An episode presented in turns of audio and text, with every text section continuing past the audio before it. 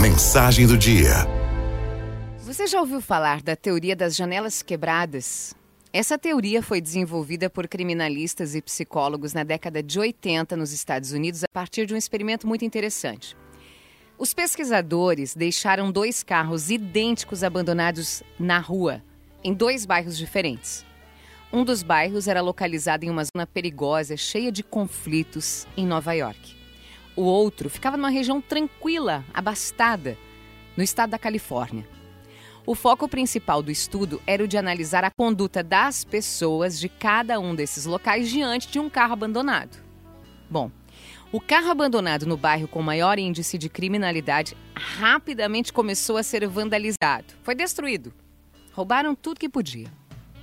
Já o carro que for abandonado na região mais tranquila manteve-se sem qualquer modificação ou prejuízo durante uma semana inteirinha. Aí, os pesquisadores americanos seguiram com o experimento. Foram lá e quebraram uma das janelas do carro que estava intacto no bairro Rico. De modo intrigante, o processo de depredação e vandalismo iniciou-se em poucos minutos, de forma como havia, da mesma forma como havia ocorrido no bairro mais perigoso. Esse resultado mostrou que uma janela quebrada foi capaz de desencadear os mesmos comportamentos de violência, roubo, vandalismo, independente do nível de pobreza, de riqueza, de criminalidade ou do local onde as pessoas se encontravam.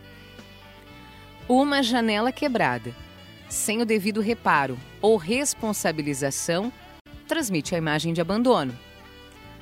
Se há uma janela quebrada, há também o precedente para outros comportamentos de destruição e desleixo.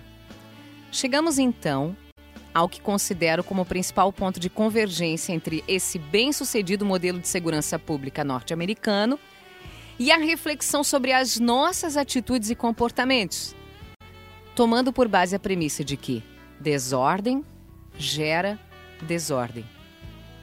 Vamos levar esse raciocínio para o ambiente de uma empresa.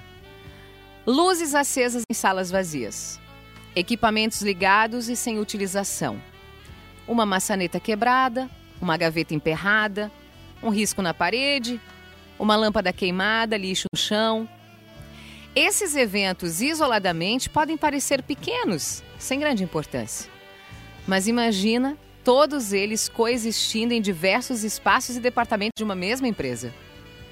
Qual seria a imagem transmitida? O que, que as pessoas pensariam ao circular por essa empresa e se depararem com tudo isso?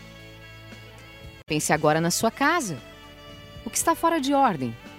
O que está fora do lugar? O que precisa ser consertado? O que precisa ser descartado? Há quanto tempo você está adiando a organização e a limpeza daquele famoso armário da bagunça?